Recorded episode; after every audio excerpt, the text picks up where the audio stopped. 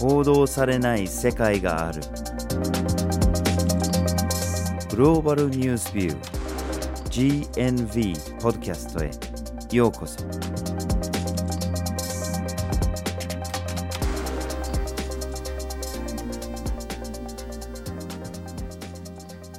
バージル・ホーキンスです。岩根あずさです。今回のポッドキャストのテーマは世界の貧困状況です。はい、2021年にネパール、バングラデシュ、ラオス、この3つの国が後発開発途上国から卒業していいんじゃないでしょうかと国連が推奨したんですね。うん、この3つの国っていうのが実はもう世界銀行の基準で言うと低所得国ではなくてすでに下位中所得国というグループに入っているんですね。うん、なんかすごいいいニュースっていうか、これらの国々って多分貧困国っていうか貧困が蔓延しているところだっていうイメージを持っている人たちは多いのかもしれないんだけれども、それがもう中所得国だっていう扱いになったんですね。うん、これだけを聞くともうそこそこ生活ができるようになったんだとかって思っちゃうんですけれども、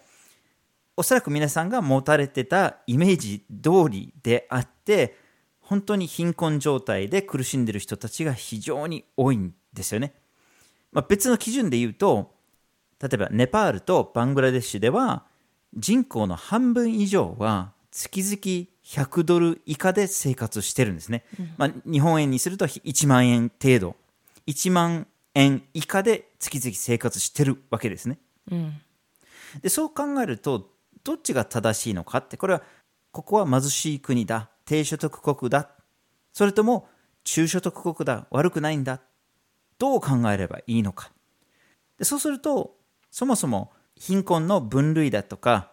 あるいはその測る尺度とか、それどう考えればいいのかって、貧困かそうでないのかって、誰がどういうふうに決めればいいのか、それをちょっと探りたいと思って今回このポッドキャストのテーマにしてます。はい。で今回のポッドキャストにはいろんな数字が出てきます。米ドルだとか日本円だとか何パーセントとかって いろいろ出てくるので、まあ、ひょっとしたら分かりにくいところもあるのかもしれないんですけれども、今日出すような数字っていうのはだいたいこのテーマで GNV で出している記事、世界の貧困状況をどう読み解くのかというもので書かれているので、ぜひホームページの方で探して読んでみていただきたいと思います。はい、今回のポッドキャストではまずはじめに所得と貧困について、2つ目に貧困は改善されているのか、そして最後にお金だけじゃない貧困の尺度という3つの視点からお送りします。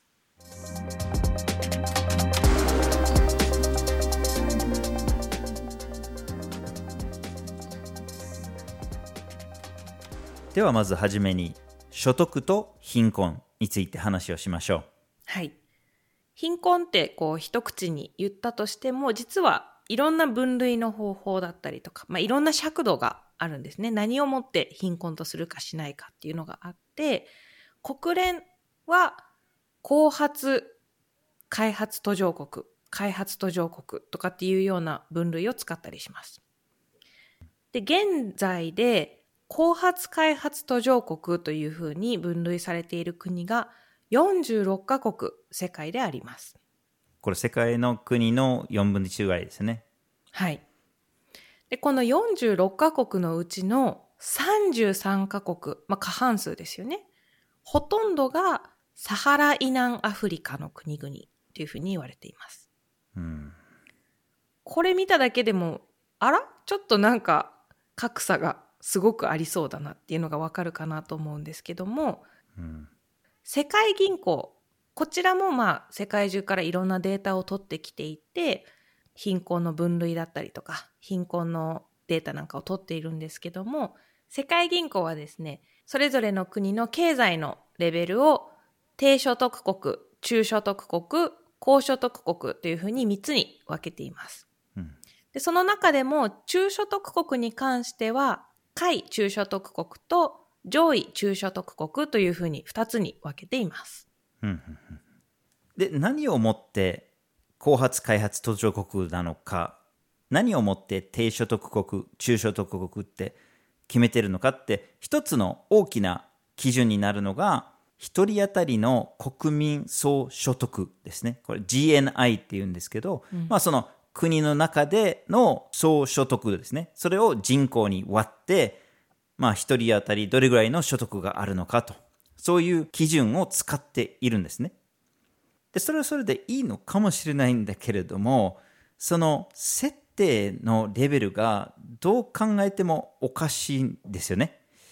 要するにその冒頭にあったネパールとかバングラデシュとかラオスというのはもう中所得国だっていう話なんだけれども、そのラインの設定があんまりにも低いから割と簡単に中所得国になれる、割と簡単に後発開発途上国のレベルから卒業できちゃうんですね。例えばその国連が決めてるその後発開発途上国から卒業するためのラインの一つの基準であるこの GNI ですけれども、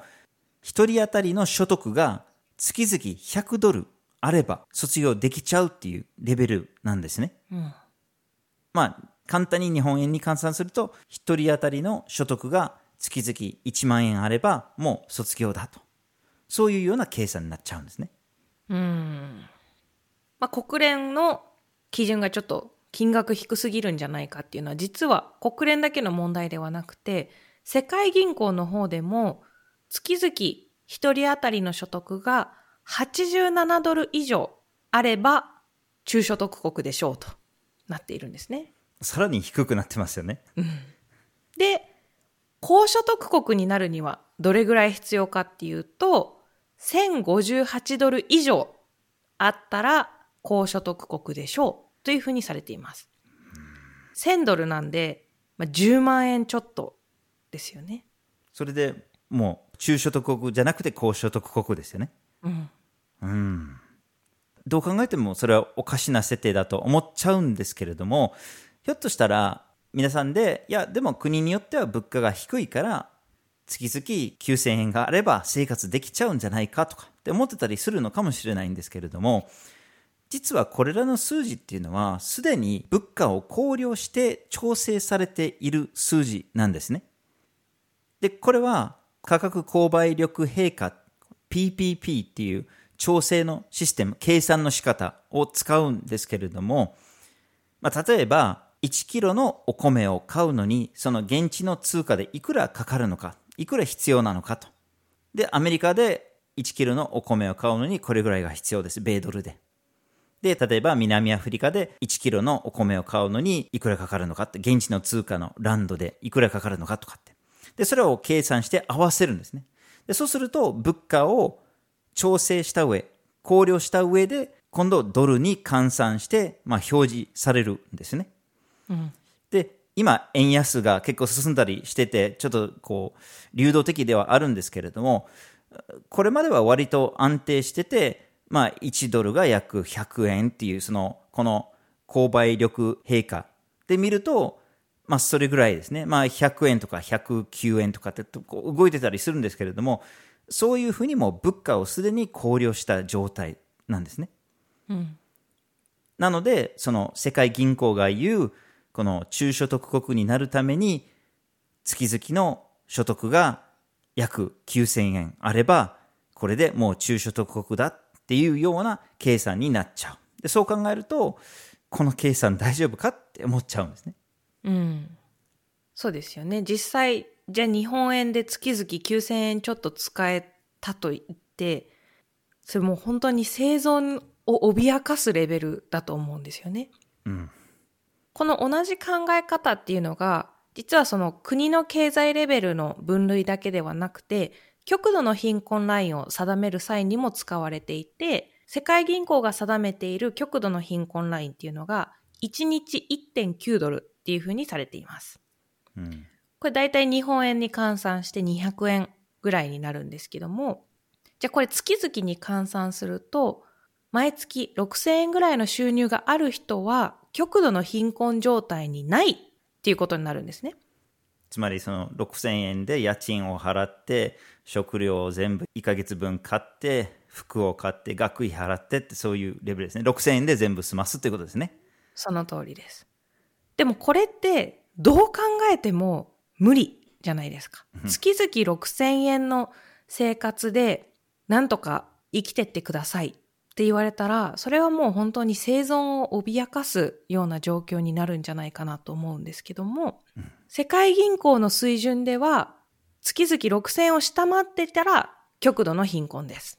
でも月々6500円あったらあなたは極度の貧困状態にはありませんというのが今の世界銀行の貧困の測り方になっているんですね、なのでさっきのところに戻ると、月々9000円ぐらいあったら中所得国になるっていうのも、こういうかなり現実離れしている数字のもと定められています。ですよね。だけど世界銀行がこの国が中所得国だって言ってしまえば、それを世界銀行が言ってるんだったらって受け入れる人たちがたくさんいますよね。で、例えば数年前にちょっと流行ったファクトフルネスっていう本があるんですけれども、その本の中で結構貧困についていろいろ書かれているんですね、でちょっと驚くことに、その本の結論の一つが、いや大半の国々がもうすでに中所得国になっているんだから、裕福な人たち、裕福な国々と裕福でない国々、裕福でない人々との間のギャップはもはやないんだと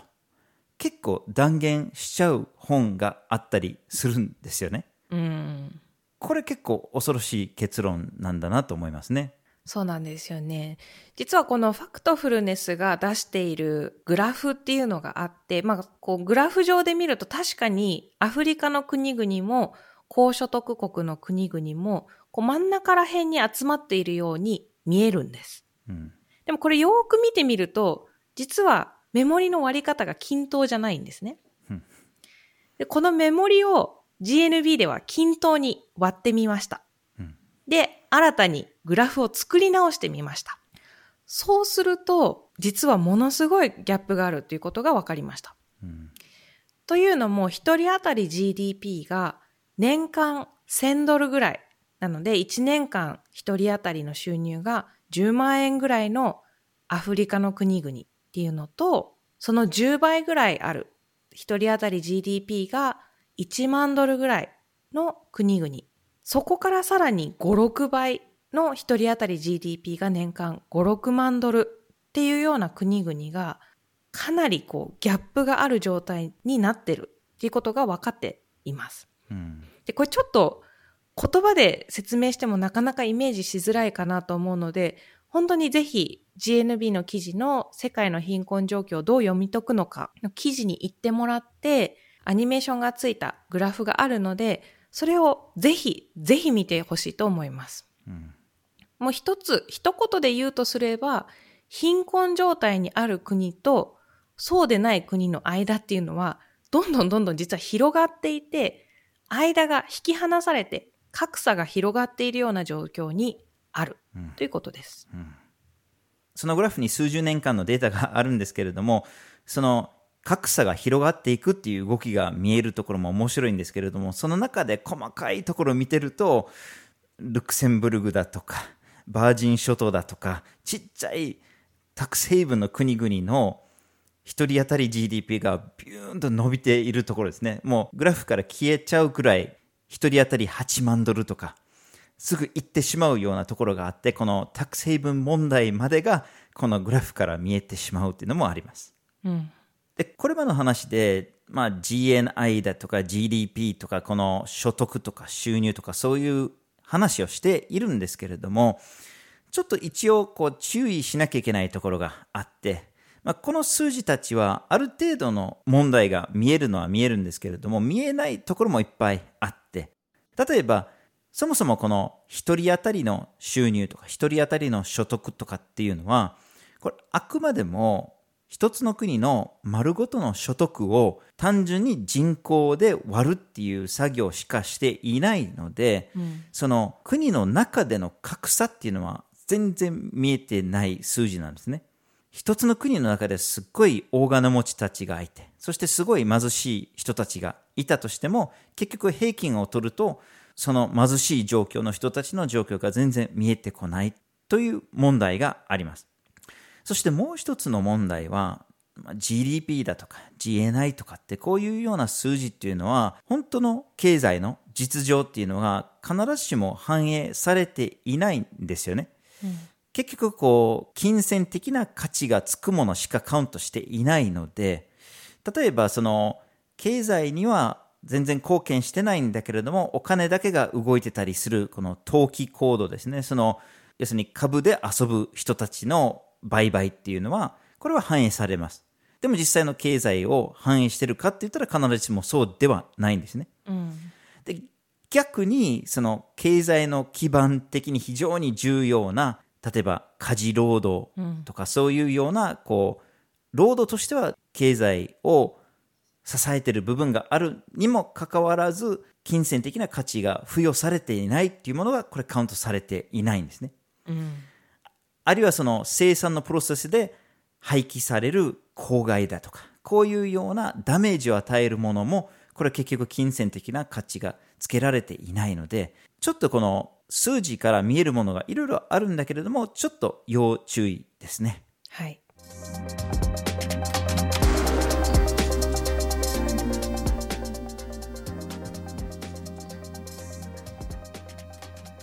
では続いて貧困は改善されているのかについて見ていきましょう。はい。引き続きこの所得に関する数字を使うんですけれども、とりあえずこの過去と現在を比較するためにこの世界銀行が毎年集めてるデータを使ってみましょう。で、改善されたかどうかをちょっと探りたいと思います、で先ほど言いましたように世界銀行っていうのが極度の貧困のラインにしてるのが1日 1.9 ドルで暮らす人たちっていうふうに設定しているんですけれども、そこだけじゃないんですね。一応中所得国とか高所得国とかいろんなレベルも設定しているので、それに合わせて例えば1日 3.2 ドル以下で暮らしている人、 5.5 ドル以下で暮らしている人、あるいは10ドル以上で暮らしている人と、そういうような分け方をしてます。で、そのどこの国でどのレベルで暮らしているのかっていうデータを毎年集めています、この30年の世界銀行のデータだけを見てみると、確かに極度の貧困状態にある人も減っています、この何度も出てきていた1日 1.9 ドル以下で暮らしている人たちっていうのが、この30年間で比較したら30年前は世界の人口の 35% の人が1日 1.9 ドル以下で暮らしてたんだけども、近年になるとそれが 10% ぐらいになってきているんですね。結構大きく減ってますね、で、今度は1日10ドル以下で暮らしている人たちも30年前は世界の人口の 75% というかなり大きな割合を占めていたんですけども、これも 60% に減っているということで、なんとなく貧困状況は改善してそうな感じがします、ただですね、ここで考慮に入れられていないのが中国の経済成長なんですね、で、中国っていうのはもう皆さんご存知の通り世界で一番人口の多い国です。で、その中国がこの数十年の間に急激な経済成長をしました。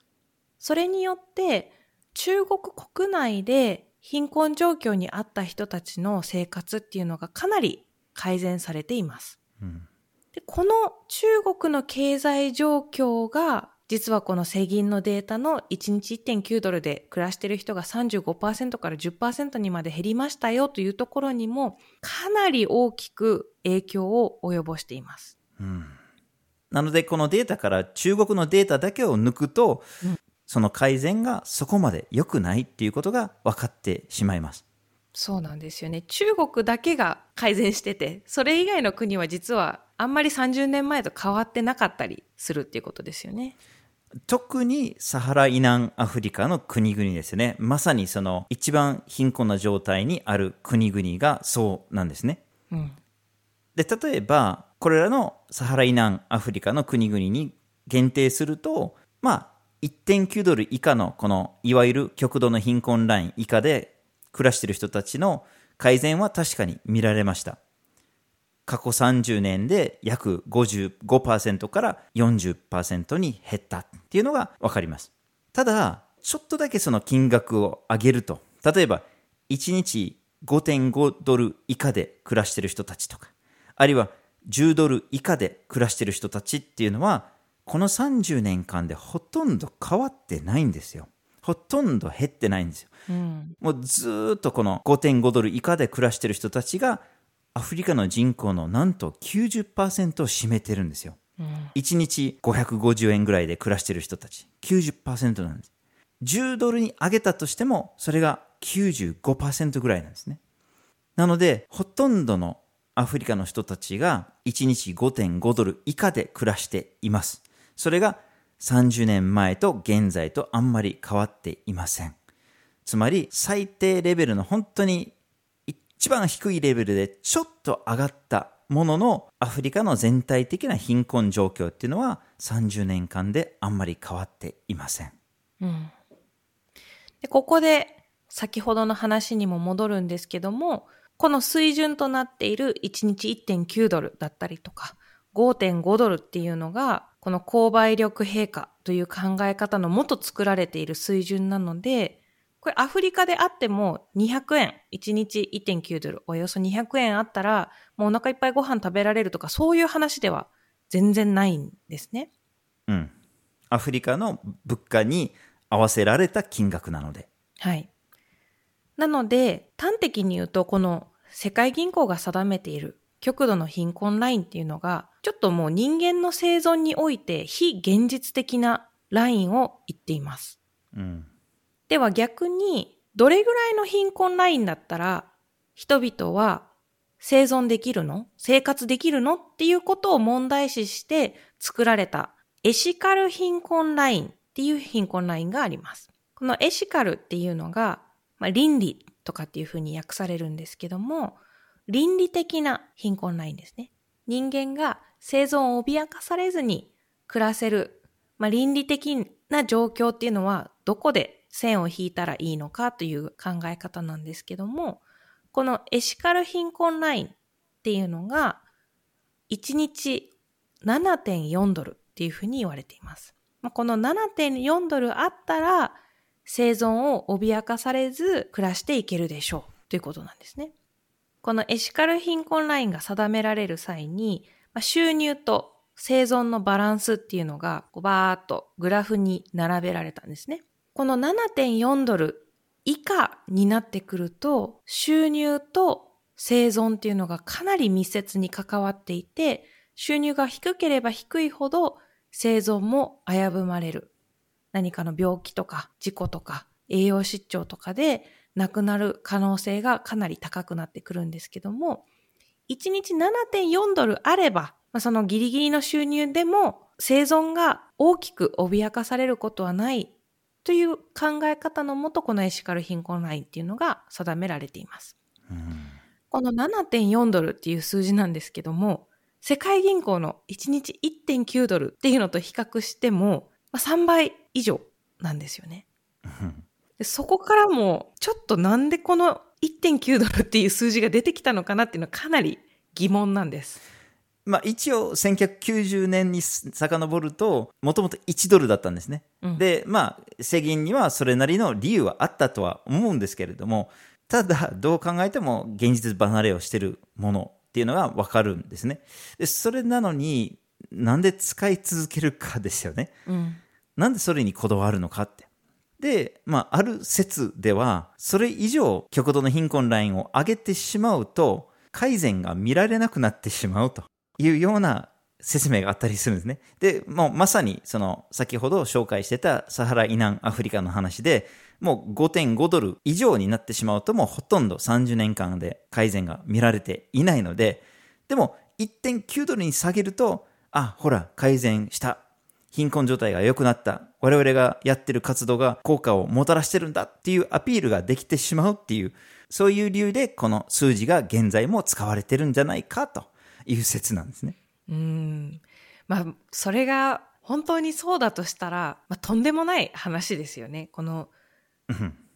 貧困ラインで測られて、はい、もうあなたたちは極度の貧困にないですよっていうふうに、もう安心して暮らしてくださいねって、まあ、ある種見放されるというか、まあ、人々の命が関わっているのにゴールポストを動かしちゃうっていう、まあ、ちょっとひどい話だなというふうに思いますね。いや、その通りですね。まあでもいろんな考え方あるでしょう。で、まあ、例えばそのエシカル貧困ラインみたいに、じゃあこれ以上あれば最低限の生存ができるだろうとかって、このデータを持って設定するラインとかあったりするんですけれども、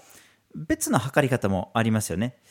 で、一つはベーシックニーズバスケットっていうやり方ですね。で、まあベーシックニーズなので、その最低に必要なものを入れたバスケットみたいなイメージなんですね。そのもう今月食べていけるのに、まあこれぐらいの米が必要だよねって。で、これぐらいの野菜が必要だよねって。で、学費もあるし、医療費もあるよねとか、家賃もあるねって。これ全部一つのバスケットに入れて、最低限に必要なものに何があるのかと。それをまあリストアップして、で、それ1ヶ月分の、例えば家族4人だったら1ヶ月分これぐらいだとか。で、計算して、で、これが、この金額がベーシックニーズバスケットと、最低限生活するのに必要だと、そういう計算の仕方もあります。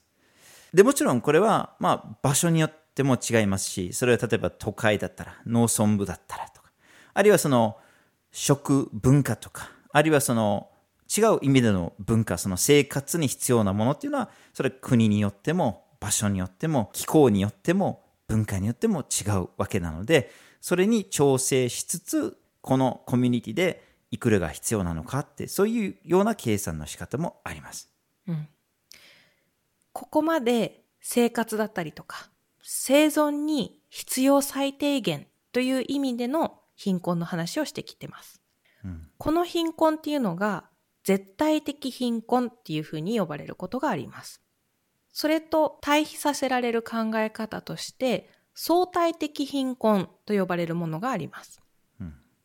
この相対的貧困っていうのが、ある社会の中で社会の一員として生活を営むことができない状態にあるっていうことを相対的貧困っていうふうに呼んだりするんですけども、例えばみんな学校に行けているけど自分だけ行けないであったりとか、周りの人たちは十分に栄養のある食べ物を食べられているんだけど、自分も必要なカロリーは摂取できているけども、それが栄養バランス的にきちんとしたものなのかどうかと言われると、栄養バランスが考慮されたものは買えないというような状態だったり、そういうのを相対的貧困っていうふうに言うんですね。じゃあこの相対的貧困のラインがどんなところにあるのかというと、例えばアメリカ政府が定めている貧困ライン、アメリカの中での貧困ラインっていうのが年間5900ドルっていうふうに言われています、これはここまで話してきた絶対的貧困の1日 1.9 ドルとかっていうよりかははるかに大きな金額ですよね、ただアメリカの中で生活するのであれば、年間5900ドル未満だと社会生活が厳しくなるでしょうという場所で貧困のラインが定められています。でもこの相対的貧困のラインだけを見ても、世界の中でいかに格差があるかっていうことが分かってきます。このアメリカの国内での年間5900ドルの貧困ラインを上回っている人っていうのが、実は世界の人口の2割ぐらいしかいないんですね。世界の 80% ぐらいの人口の人たちは、アメリカの中での貧困ラインっていうのに全くもう届かないような生活を送らざるを得ない状況にあるということです。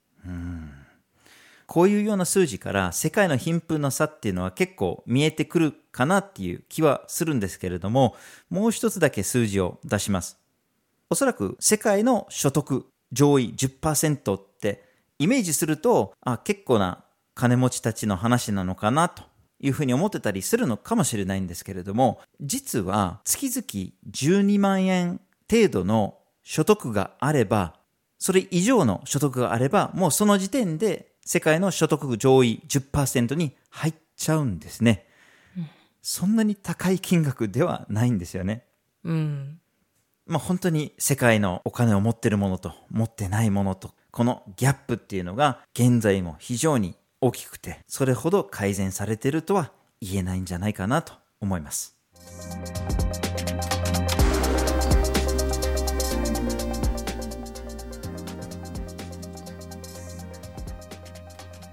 では最後に、お金だけじゃない貧困の尺度について話をしましょう。はい。ここまでは主に所得だったりとか、どれぐらい現金を使えるのかみたいな話で見てきたんですけども、貧困の形態っていうのは場所によっても異なりますし、状況によっても異なります。っていうのも、それぞれの人が持ってるニーズ、衣食住のニーズっていうのが様々だからです。うん、でも衣食住限定でもないですよね、うん。それ以外の側面っていうのもいっぱいあります。例えば綺麗な空気が吸えるか、綺麗な水が飲めるのかって、これは自分の所得とか自分の収入とかとは関係なく、その自分が置かれてる環境によって変わるものですよね。で、例えば綺麗な空気を吸うために清浄機を買わなきゃいけないとか、高いお金をかけて水を買うというような状況があれば、それもまた貧困と関わってきますよね。さらに保険、医療、あるいは教育へのアクセスがどれぐらいあるのか、病気になった時に病院に行けるのか、自分の子供たちを高い学費を払わずに教育を受けさせることができるのかとか、そういうのも周りの社会によっても変わってきますよね。で、そういうのが例えば自分の国とか自分の町とかの政府によって変わってきたりしますよね。政府がどれほどの充実した福祉制度を用意しているのか、あるいは用意してないのかとか、どれぐらいの教育システムを用意しているのか、公共施設がどれほどのものなのか、家に近いのかとか、そういうようなものにもよりますよね。でも政府ばかりじゃないでしょう。例えば自分のところにそんなに所得がなくても、その家族だとか、あるいは自分が所属している宗教だとか組織だとか、その周りにあるコミュニティのサポート体制によっても貧困の度合いが変わってきますよね。うん、またどこでどんな生活をしているのかっていうところも重要な視点になってくると思います、うん、例えば現金収入は少ないんだけども、自給自足に近いような形で生活を農村部で営んでいる人対して、都会の低所得者層地域に暮らしていて、無職だったりとか低賃金で働いている人、うん、それぞれの人の状況っていうのも全く違いますし、住んでいる場所や環境、もしくは食といったところでもニーズも異なってきます、うん、それ以外にも貧困に関わるような側面がたくさんあります。例えばジェンダーだとか年齢によっても貧困かどうかとかっていうのも影響を受けますし、あるいは障害の有無だとか健康状態によっても変わりますよね。そうですよね。例えば持病を持っている人だったら、その病気の状況に合わせてニーズも異なってくるということですよね。うん。その他にも社会階層とかっていうようなものも影響してきます。移民である国にやってきた人、あるいは難民としてやってきた人とかって、その状況がもちろん影響してきますし、あるいは同じ社会の中で階級があったり、例えばカースト制だとか、宗教によって差別を受けたりするとかって、そういうようなものもサポート体制、あるいは福祉を受け取れるかどうかとか、そういうようなものも影響してきますし、差別的な扱いっていうのがいろんな形で現れますし、そういうような社会における立場によっても貧困に対する視点が変わってきます、うん、さらに今貧困でなくてもとか、常に貧困の状態になかったとしても、状況が変わったことによって貧困状況に陥るということは十分ありえますよね。うん、例えば自然災害なんかが起こったことによって貧困状況に陥ってしまったりとか、経済が不安定になったことによって今まで持っていた職を解雇されて、それによって貧困状況に陥ってしまうということも十分にあり得ます。そういった時にも公的サービスがどれぐらいのサポートする力を持っているのか、どれぐらい手厚く保障してくれるのかみたいなところも関わってきますし、場合によっては季節によって貧困状況が変動するということもあります。うん、例えば季節労働者として働いている人であったりとか、農家であってもたくさん収穫のある時期というのは生活が安定していたとしても、収穫が落ち込むと貧困状況になりやすかったりとか、天候によって収穫が左右されて、それによって生活の状況が変動するという側面もあります。ありますよね。このように貧困かどうかとか、貧困の度合いとかに影響する要素をたくさん羅列してしまったんですけれども、やっぱりこのように様々な形態で貧困っていうのが現れているんですね。で、その状態を多次元の貧困だっていう言い方があります。で、例えば国連の開発計画がこの多次元の貧困に対する尺度を作って、その指標を作っているんですね。つまりその多次元の貧困状態とは何なのかと。で、基本的に3つの分野に分けて測っているんですね。保健、それから教育、それから生活基準と。この3つの分野で貧困かどうかっていうのを測っているんですね。なので所得とか収入っていうのは重要な尺度なのかもしれないんですけれども、それよりはるかに広く捉える必要があるんだっていうことですね。うん、今日のポッドキャストで貧困っていうのをテーマに見てくると、やっぱりどうしても悲観的な見方というか、いかにこの世界がまだまだたくさんの問題を抱えているのかっていうところばかりを見てきてしまったんですけども、実は貧困と関連する分野で世界が前進しているというか、良くなっている側面もあります。うん、例えば5歳未満の死亡率っていうのが減少してきてるんですね。で、そこにはこれまでワクチンで防げる病気であるにもかかわらず、ワクチンを受けることができないがために命を落としていた子どもたちっていうのが、徐々に減ってきていたり、さらには世界の就学率だったり識字率っていうのは徐々に上がってきているんですね。もちろんこのポッドキャストの中でも言ったように、世界銀行が定める絶対的貧困のラインである1日 1.9 ドル以下の生活をしている人たちっていうのもパーセントの上では減ってきてはいます。そうですね。あんまり悲観的になりすぎちゃいけないんですけれども、どう考えてもこの改善のスピードが遅すぎます。うん。そして世界の貧困状況っていうのは、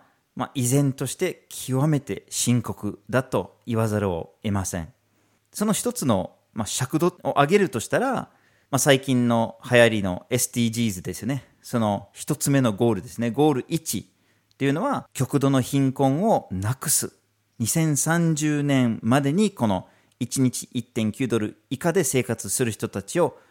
完全になくすと。その世界人口の全員をそのラインの上に上げる。それが SDGs の一つ目のゴールなんですけれども、これはどう考えても達成する見込みはありません。逆に極度の貧困状態にある人たちの人数が増えているところが決して少なくないんです。うん、これ新型コロナウイルスが現れる前でもそうだったんだけれども、このコロナウイルスが出てきてなおさらこれ逆の方向に行ってるところがあります。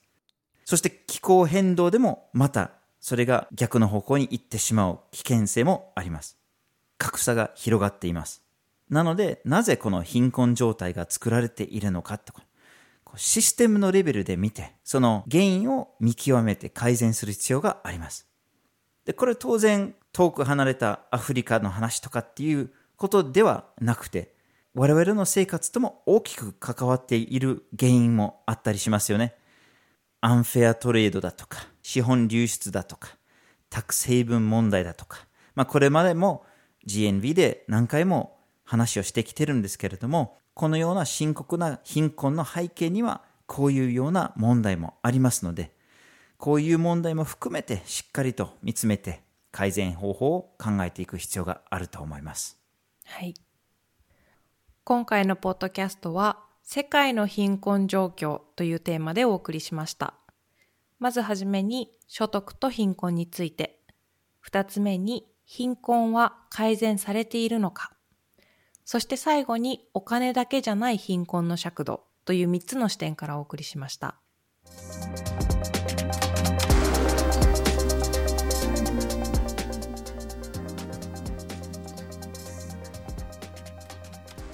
GNV は毎週木曜日19時に新しい記事をアップしています。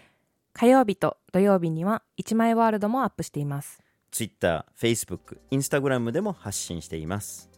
ポッドキャストは毎月第1、第3月曜日に発信します。ぜひフォローしてください。次回もお楽しみに。